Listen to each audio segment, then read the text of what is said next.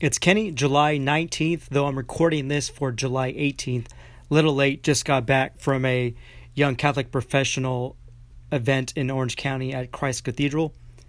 Again, continuing this daily blog. Um, today, uh, I, I, documented the last day of a camp at the Santiago Retreat Center. It was called Camp El Camino, and it's a camp aimed at kids in the you would I guess you could say um, like ten to thirteen year olds.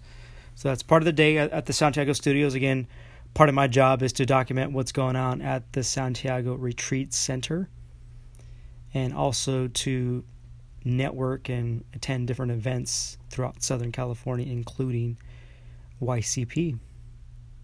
Hope you had a great Tuesday. Take care.